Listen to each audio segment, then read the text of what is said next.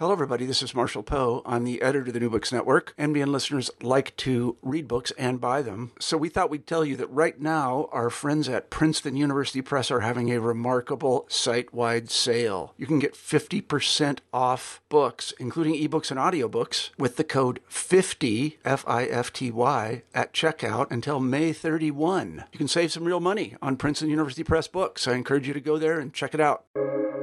Welcome to the New Books Network. Hello, everybody, and welcome back to New Books in Education, a podcast channel on the New Books Network. I'm Laura Kelly, a host on the channel. Today, we'll be talking to Jay Arena, the author of the new book, Expelling Public Schools How Anti Racist Policies Enable School Privatization in Newark. Jay Arena, welcome to the show. Thank you, uh, Laura. Glad to be here. Jay, can you tell us a little bit about yourself, what you do in education, and how you came to this project? Sure. Uh, as we mentioned a little bit earlier, uh, and I'm here in New Orleans, Louisiana, uh, so down the river from Memphis, where you're uh, broadcasting from. But I came here uh, many years ago in the mid mid '80s. Seems like yesterday, uh, but it was to work as a, a community and labor organizer uh, was involved in a number of different struggles, and and those experiences kind of led me to to uh, to graduate school to think a little bit more deeply uh, about the experiences, uh, organizing experiences that I'd been in, um, and to draw out the lessons for strengthening our our struggles. And they had been in kind of in the context of a, a majority black city, just at the time Reaganism uh, the whole kind of right wing offensive w- was hitting. And so those were kind of my experiences, my focus. And so my uh, first book was around, uh, and dissertation was on the destruction of public housing in pre and post Katrina New Orleans and kind of the lessons from that and kind of the negative role of uh, the nonprofits and weakening social movements. And, and then you know you don't always know where you're going to end up after you graduate and so i ended up in um, new york at uh, the uh, city university of new york uh, public university uh, the Staten Island uh, campus. And so I decided to live in New Jersey. Uh, if people have been there, it's kind of Staten Island, they call it the, the forgotten borough because it's not really connected to the rest of the boroughs with subways. It's actually more connected to New Jersey. So I ended up um, in Newark, and this kind of project just fell in my lap. It was this huge struggle around uh, public schools and i immersed myself in that and the product some 10 years later uh, is expelling public schools Great. All right. Well, let's dive into it then. So, a key idea underpinning your argument is the difference between what you call racial democracy and social democracy. Can you explain the difference between these two ideas and how they operated in your case study of Newark? Sure. Yeah, though that kind of that that concept and larger theory kind of anchors the book, uh, as you correctly pointed out. And I've uh, it's I, I, take this from Preston Smith, political scientist uh, at Holyoke College, and it's part of uh, the the larger what you could call the materialist school of post civil rights black politics. So people like Adolph Reed Jr., uh, Cedric Johnson, Touré Reed, uh, Preston Smith.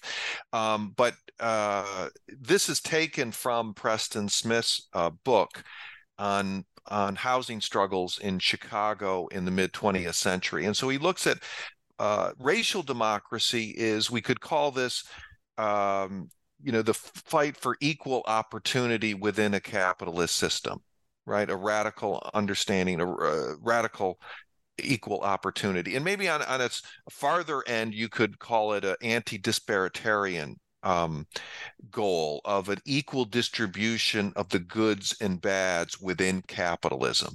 And so it's not to get rid of inequality altogether, but to have it um, distributed on an equal basis along race. But you could extend it on on uh, gender, sexuality, and so you have 13% of African Americans are billionaires. Uh, excuse me, 13% of the population, then they should be 13% of the billionaires, right? The, the, the equal distribution of the goods and bads. In contrast, social democracy. Uh, and he uses these two uh, concepts to uh, to compare one another. Uh, social democracy is an argument that uh, people should have equal access to uh, the basic necessities of life, um, regardless of, of, of race. So it is a kind of encompasses racial democracy, right, against any kind of form of discrimination, but also class as well. And so um, your your uh, money should not be an inhibitor to access to housing and education and other uh, other basic necessities. Um, we can get into it a little bit more how that plays out, but oftentimes, and what we've seen is that only going for racial democracy makes the uh, undermines uh, the ability of really achieving racial inequality. Um, and then at other times, we see in the, in the recent times particularly around the Sanders campaign, on how a racial democracy politics was used as a leverage against a social democratic politics. So, in the book, you argue that to really understand neoliberal school reform, including school privatization, we need to understand Black politics. What are most studies missing about Black politics?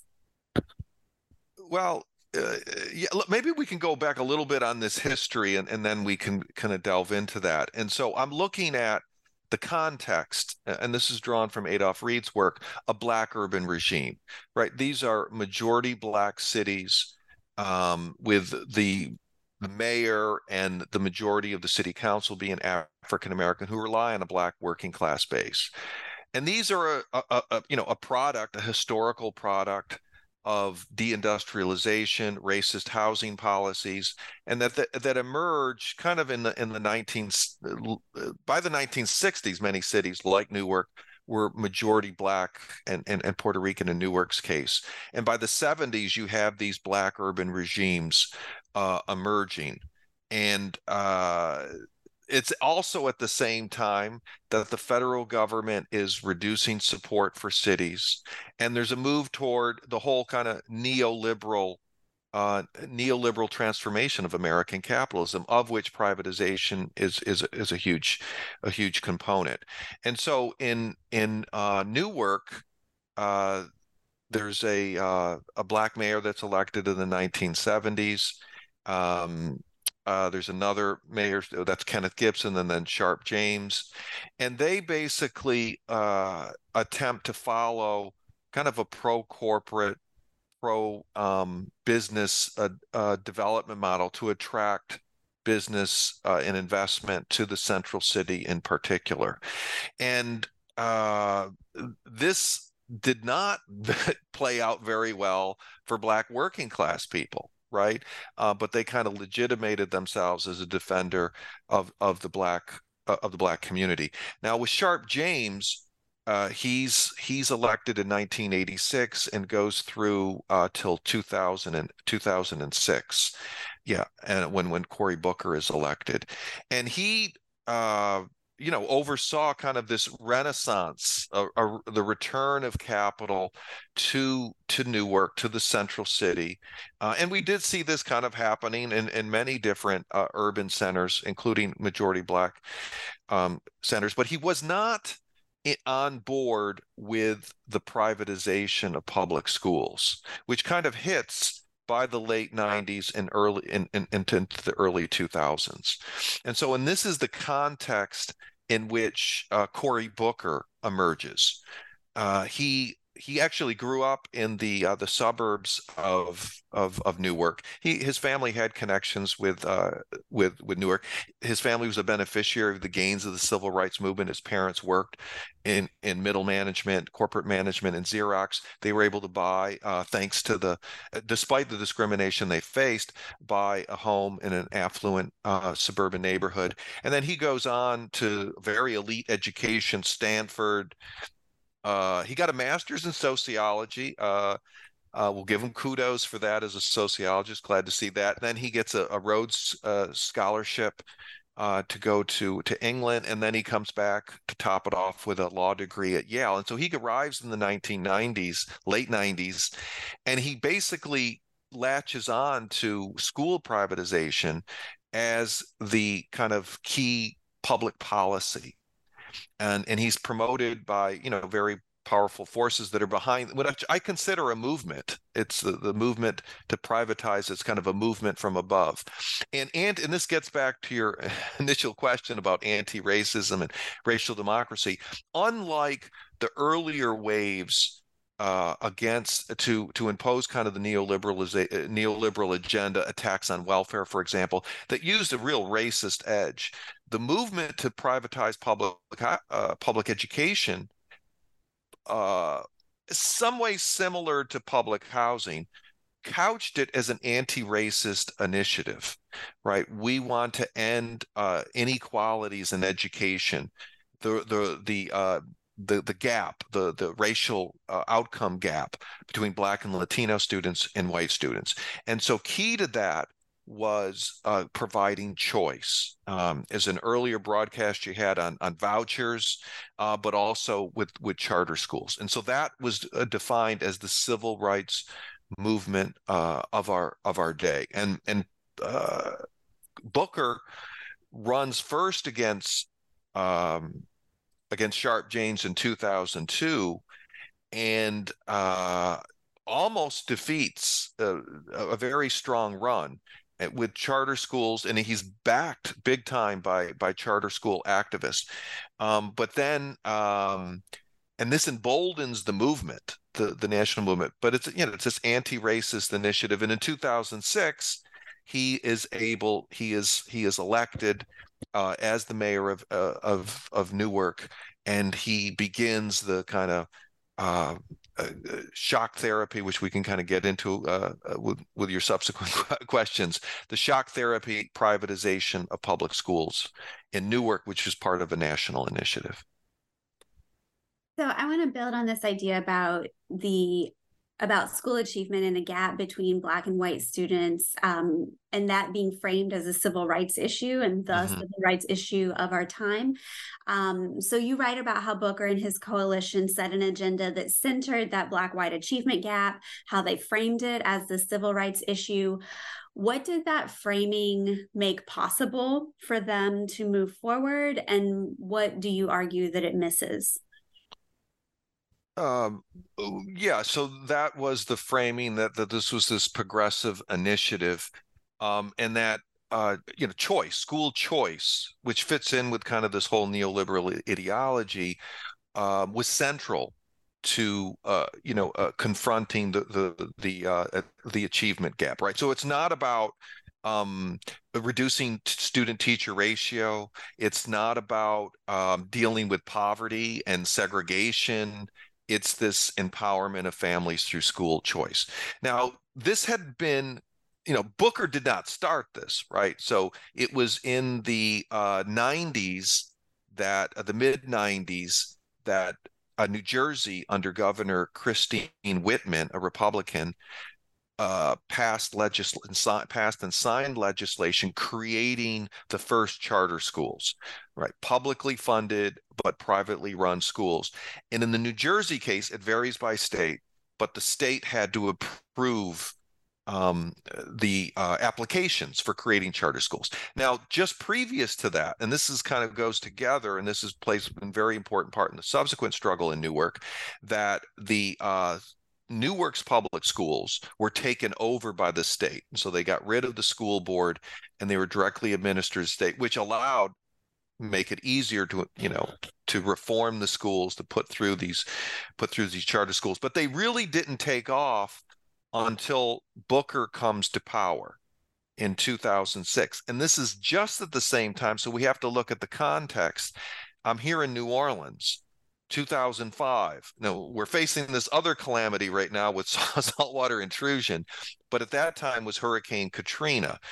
And the it was a classic disaster capitalism uh, what Naomi Klein has talked about disaster capital. The, the, the elites, political and economic elites, took advantage of that to put through policies, agendas that were much more difficult under normal conditions. And one of those was the mass privatization of the public schools. They closed the, closed the public schools. They fired all the teachers, broke the largest teachers union uh, in the, the largest union in the state, and have rolled out till this day the only uh, purely all charter school district.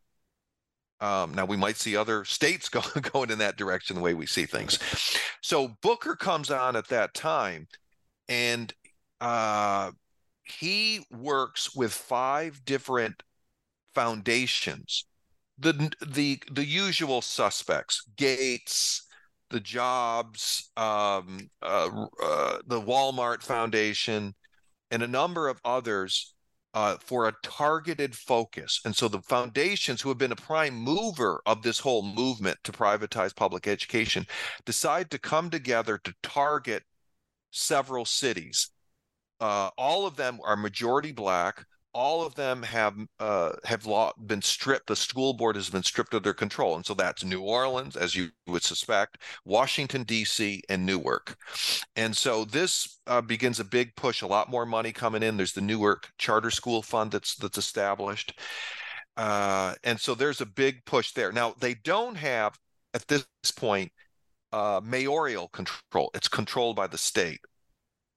There's a Democratic governor and although he is, uh, this is uh, Corzine, another uh, Goldman Sachs guy like the current uh, governor Murphy, but he's not willing. Although he's done a lot of stuff to promote private, he's not willing to kind of hand things over to Booker, who's considered basically this, um, you know, leader, uh, leading activist uh, pushing charter schools. And it's particularly important for this movement that there's an African American leading it. And so uh, they make these advances, and then three years later, there's the election of Chris Christie, who we now know is running for president, and made some interesting comments uh, in the, the the debate the other day, which contradicted what he was actually doing in in New Jersey with the teachers union. And so they come in. Uh, Christie comes in, and charter schools are a big uh, he's a big champion of those as well. And so we have a Republican at the state house, and we've got uh, in Newark, the largest city in Newark, an African American leader, leader, and the the at the one of a national leader in the fight for charter schools. And so they come together in an alliance uh, to put through basically a shock therapy mass privatization a la New Orleans without Katrina um, uh, privatization of the schools. So I want to hear more about Gates and Jobs and the Walton Foundation. Um, you write about how private philanthropists play a significant role in school privatization. Um, and here's a quote from your book. You wrote, discarding the public service rhetoric of an earlier era, Venture philanthropy draws on business terms as donors become investors, impact is renamed social return, and the grant list is renamed an investment portfolio. So, can you tell us more about the actors you refer to as philanthrocapitalists and the role they played in Newark? And also, what is your sense? For example, what does the Walton Foundation stand to gain from school privatization? What's the motivation of these actors in supporting this agenda? Yeah, so uh, the the uh the philanthropist, and I call them uh, taken from from other other works, philanthrocapitalist, because they are really um they being and, and, when we're talking about education, Gates, Walton Foundation, Robertson, we'll talk a little bit more about Mark Zuckerberg uh, as the story unfolds. But in contrast to the earlier uh, robber barons we're back in another gilded age right but the the, the earlier robber barons the rockefellers the the fords the carnegies they also uh, uh, took their wealth from the exploitation of the laboring class, like their contemporary version. But they had a little bit more of a um, civic ethic, public ethic, public good ethic. Um, and they didn't uh, although it was working to promote their interests, they didn't have a tight control over their um, their grants. In contrast, what we see with this new new uh, era of philanthropy, uh, they don't make grants; they make investments, and they want a return on those investments. Now, I can't get into the mind of the, the Walmart family. But the the the pro the, the effect or or or Mr. Gates or some of these other characters, uh, but the effect is to uh, you know, open up public education, one of the last major sectors of, of, the public, the, the last major components of the public sector. And when we're looking at states, that's the major component of their budgets. And the effect of their initiatives and their interventions have been to open up public schools to the market that is what they have been arguing for And you know they say they want to improve education they don't talk about what the the research shows us about lower student teacher ratio about dealing with poverty racial segregation uh, jobs and you know i'm a teacher. Uh, we say that uh, you know our students living conditions are our working conditions right? All that stuff reverberates. I'm at cuny. A huge chunk of our students are homeless food insecurity you know those all of those issues reverberate into the classroom and those have to be dealt with to improve education just like through k through 12 and so this is uh, but uh, the way this these philanthrocapitalists have played out they really keep tight control right? When they had this five when these philanthropies philanthrocapitalists came together in 2005 and 2006 to invest in those three. They had benchmarks of what they wanted to see. It was like for Newark, it was like 40% charters. That's what they got. They got basically that. Um, so they they they they play a real major role in this in this movement. And in Newark, in the Newark case, they came in big in 2006, and then in 2009 with the Booker Christie Alliance to uh, shock therapy. And this was kind of unveiled on Oprah's show in 2010, September of 2010. So 13, 13 years ago. It seems like yesterday. Uh, and Mark Zuckerberg was brought on to announce his 100 million matching grant to transform Newark's public schools. And it was all about, you know, moving it toward toward charters and they wanted and this is consistent you know with the philanthrocapitalists they wanted to put the ceo superintendent right so the names have changed right we don't have superintendent we have ceos and that was a major uh, goal of of zuckerberg's from this investment and Booker and Christie moved quickly to do that. Now they had some problems. They wanted this guy Jean Brizard. Some people might know he was then the Rochester Rochester, New York uh, superintendent. He later goes to Chicago. Um, uh, Barack Barack Obama's uh, chief of staff, Rahm Emanuel, who who was then mayor and also a major promoter of charters and against the the, the, the union.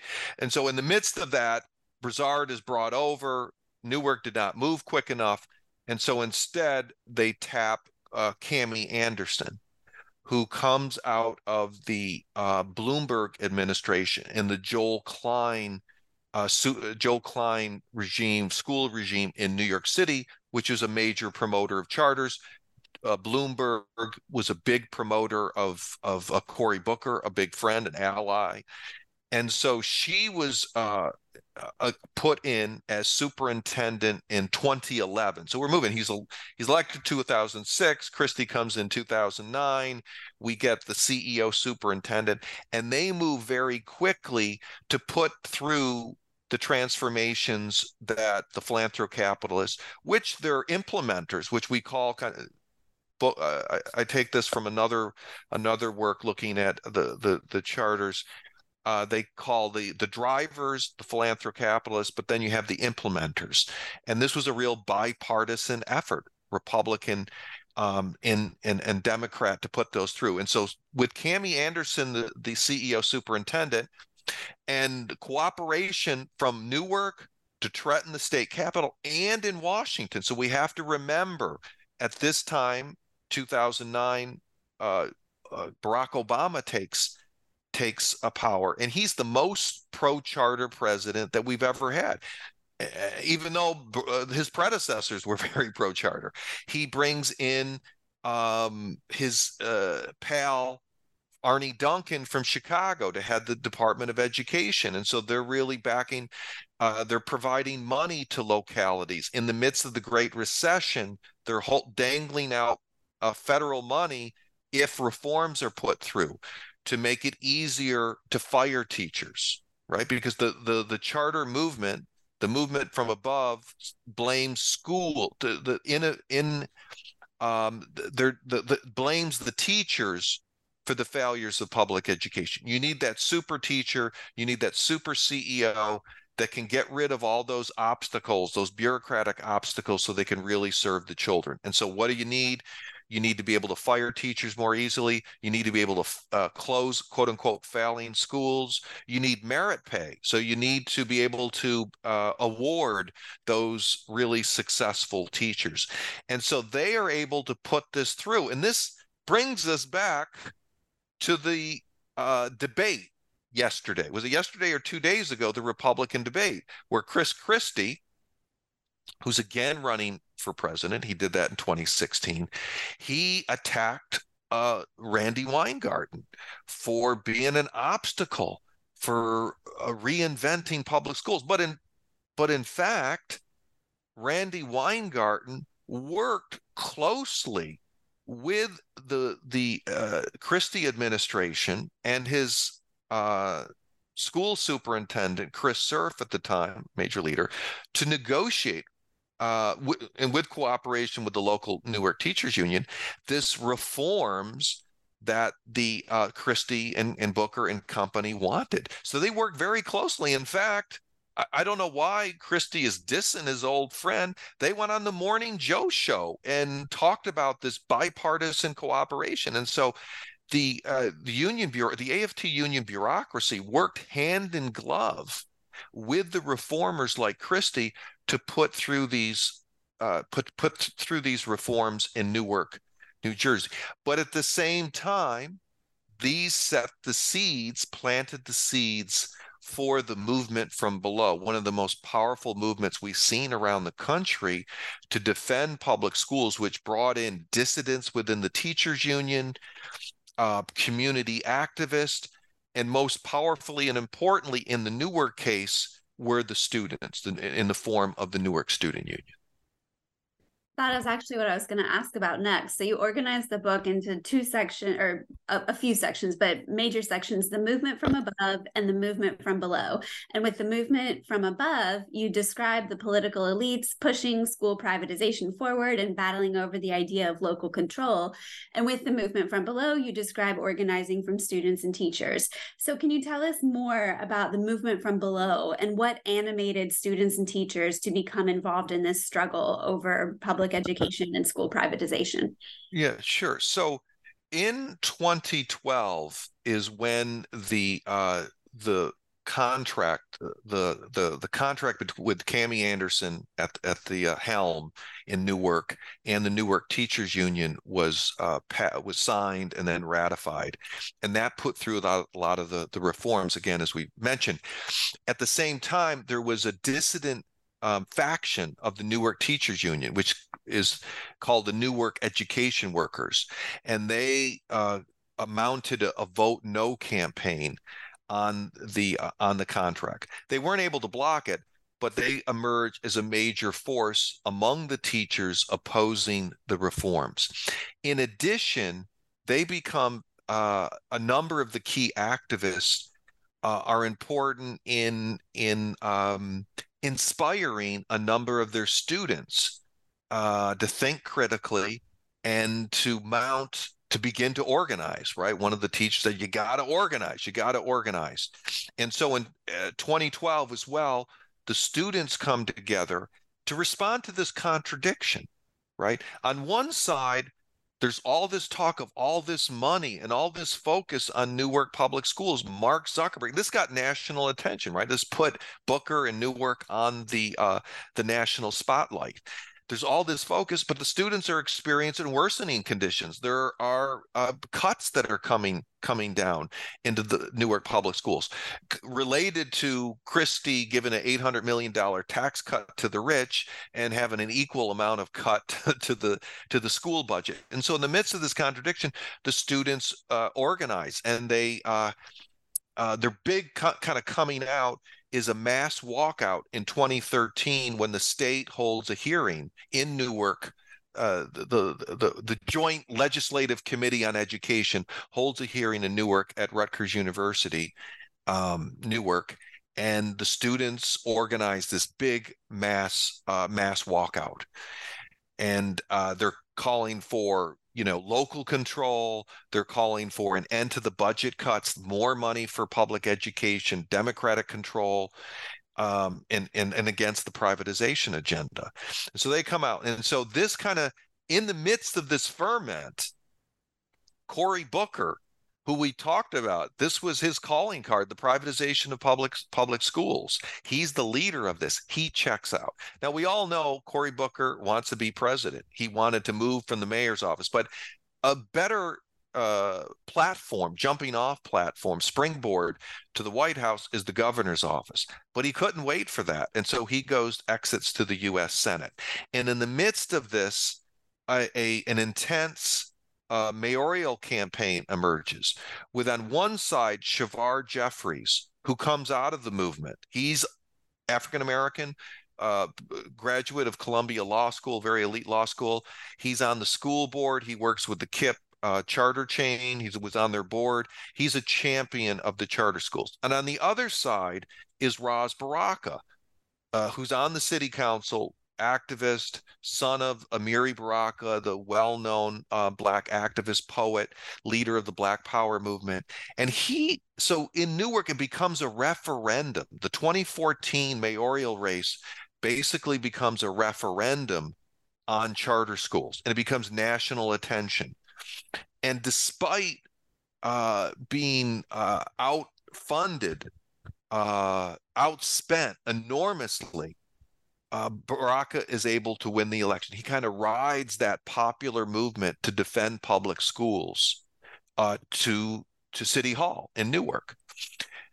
Uh, and then Shavar Jeffrey then goes on to head up the Democrats for Education Reform, the key uh, hedge uh, Wall Street backed uh, movement within the Democratic Party to port charters.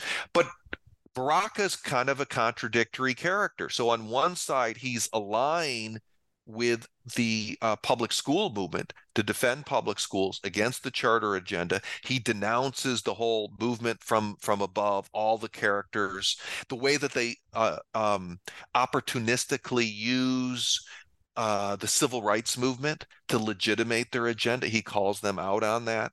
Um, he's backed by the Newark Student Union. He's backed by the, the Newark Teachers Union. Uh, who also kind of has to kind of begin to posture militant because of this movement from below. Uh, Randi Weingarten comes to to Newark to lie with him, although she negotiated that contract that that pleased very much Chris Christie. Uh, Chris, I think you need to apologize for that attack on your partner that you made the other night. Uh, but on the other side, Baraka is also committed uh, to a rent uh, kind of uh, hegemonic definition of economic development, of raising property values, of attracting investment to the cities, of which charter schools are a key component, right? Uh, a lot of the charter schools are located in the downtown area, are part of the the the, the renaissance. They also want to give school choice to the new gentry that are coming into the city. And so he's got to kind of, how does he kind of thread this needle? He's allied with this movement. Uh, uh, uh, to defend public schools, right? At the same time, he's allied with the same forces that uh, that that want to raise property values, of which charter schools are a key component. And so, basically, the argument of the book, and I hope people read and give me their feedback on it, but I argue he he thread that he, he was able to thread that needle by narrowing the focus of the movement on local control self-determination a black and brown city that didn't have local control unlike the the the affluent white majority white suburban districts. And so the focus became on returning uh, uh, local control to the local school board uh, to do work and separated that. So it was a racial democratic agenda and an important agenda, but separated it from the issue of the billionaires' movement to privatize public schools. Uh, and could you really have self-determination if this if the privatization continued at pace, which the local school board has no control, has no control over those schools?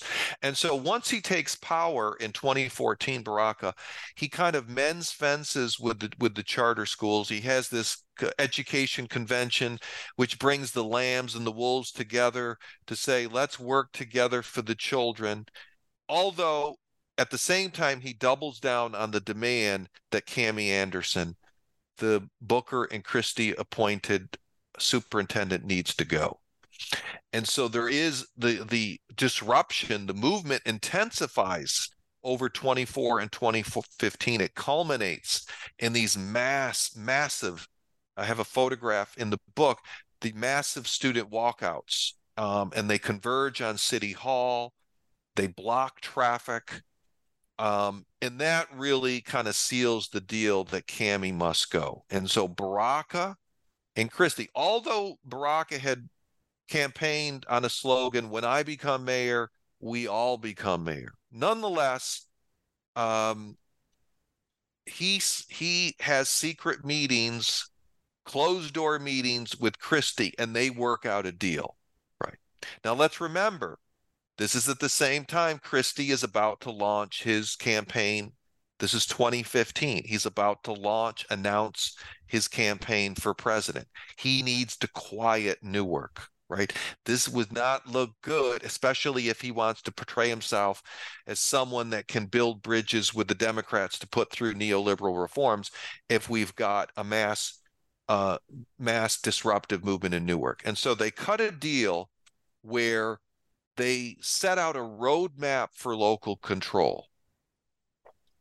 They agree, the state agrees to that roadmap, eventual roadmap, but they replace the superintendent, Cami Anderson, with another character, uh, uh, Chris Cerf, who's even more influential in the national movement to uh, to privatize charter education. He's from Montclair, New Jersey. Another kind of element of the story that's a nest of the charter activist around around the country, and that's where he lives. Uh, but he's brought in uh, as the superintendent, and there's no agreement on stopping the proliferation of charters. And so we get local control, a roadmap to local control, where increasing at the same time, an increasing percentage of the students in the schools are in private charter schools of which there is no local control. So it's a very contradictory uh, situation. Uh, and so with this signing of the deal, the movement is kind of contained, right? Baraka is able, with Christie's, with Christie being very ecstatic over that, to quiet Newark, right?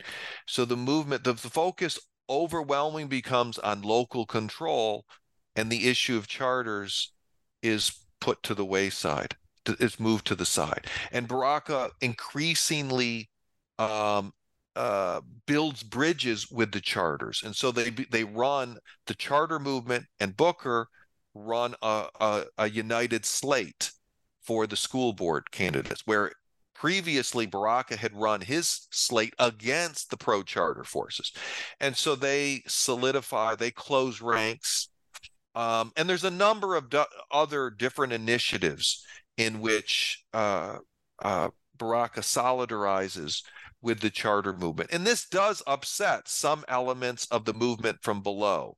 But because of his influence, unlike Bar- Booker, his predecessor, because of his long roots in the community, uh, him being uh, uh, funded by by the the labor unions. That was basically the major funder for his campaign.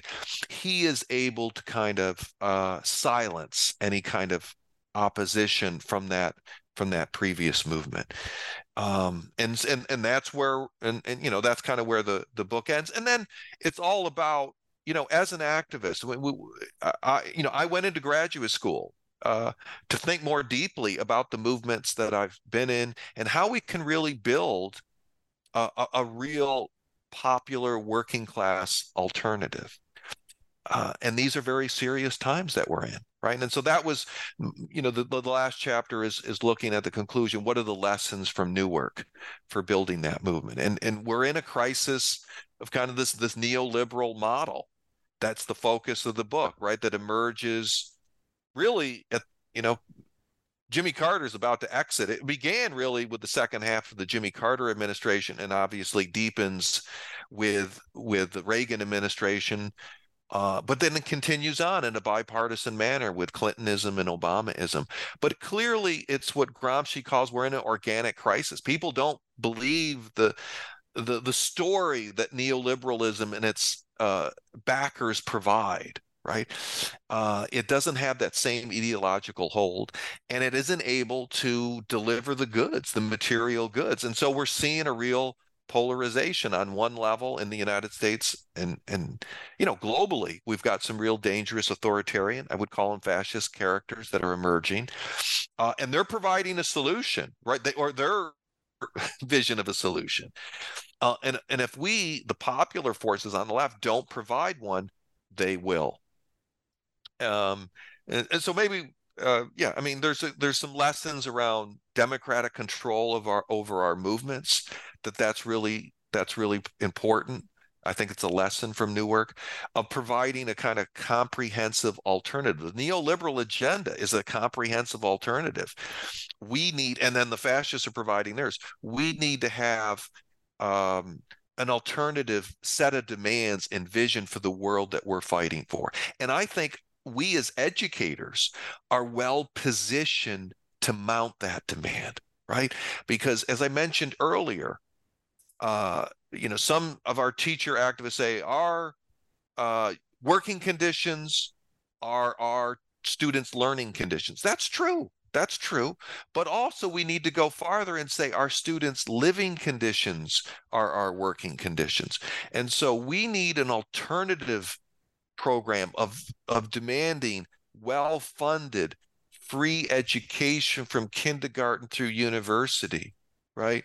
We need health care free health care housing transportation uh, an alternative model and the rich have to pay. And you know we've got to end our war machine. We're not going to be able to do that. Those are that's kind of a program that we can really build a movement against uh, excuse me, a movement for against the attacks that we're that we're facing, right? Uh, and we see now there's an intensification of the attack on public education, right? It's it's uh, in in the post pandemic period, and so to to the lessons from from New Orleans, from Newark, and many other cities, we've got to have a comprehensive program democratically arrived at and to fight for it uncompromisingly that's the way forward that's the lesson that I take from the heroic. It was an important movement in Newark, but it didn't go as far as it could have. Thank you so much for taking us through the book and giving us the details of what happened and the lessons that you draw from it. Um, I encourage listeners to find a copy of the book and check it out. Um, as we're wrapping up here, I'll ask our final question, which is what are you working on now? Well, right now i'm trying to get the word out about the book you know we have to be our own best publicists and so i really want to thank you laura for opening up your venue uh, for this this was really fun um, a really good discussion. Uh, i have a, a, talk if anyone's in the new orleans area uh, at the end of the month uh, professor uh, cody melchior uh, in the sociology department is organizing a talk and uh, there's a number of other venues. So anyone out there is interested in inviting me uh, on your podcast or for a for a talk at your school or labor union community group, I'm very happy to do that. If I'm in your city, I can show up in person. But as we've learned with the pandemic, we can Zoom all around all around the world. Um, so I'm working on that and and then uh, yeah longer term uh, i want to focus a study a successful movement right? So Newark, New Orleans was kind of defeat. uh, Newark was kind of a mixed bag, but we have a, a clear cut victory in Newark, New Jersey, a struggle I was in, involved in to close all the ICE detention centers, which we called concentration camps, um, in the state of New Jersey, the publicly run one, and there's the private one that's about to be closed. And so that was kind of a clear cut victory under the Trump administration. This happened all under Trump. Um, and so I want to focus in on that really powerful movement and the lessons for that. Sounds great. I look forward to following that when you have it out. Thank you so much for coming on the show today. I really enjoyed it. Thank you.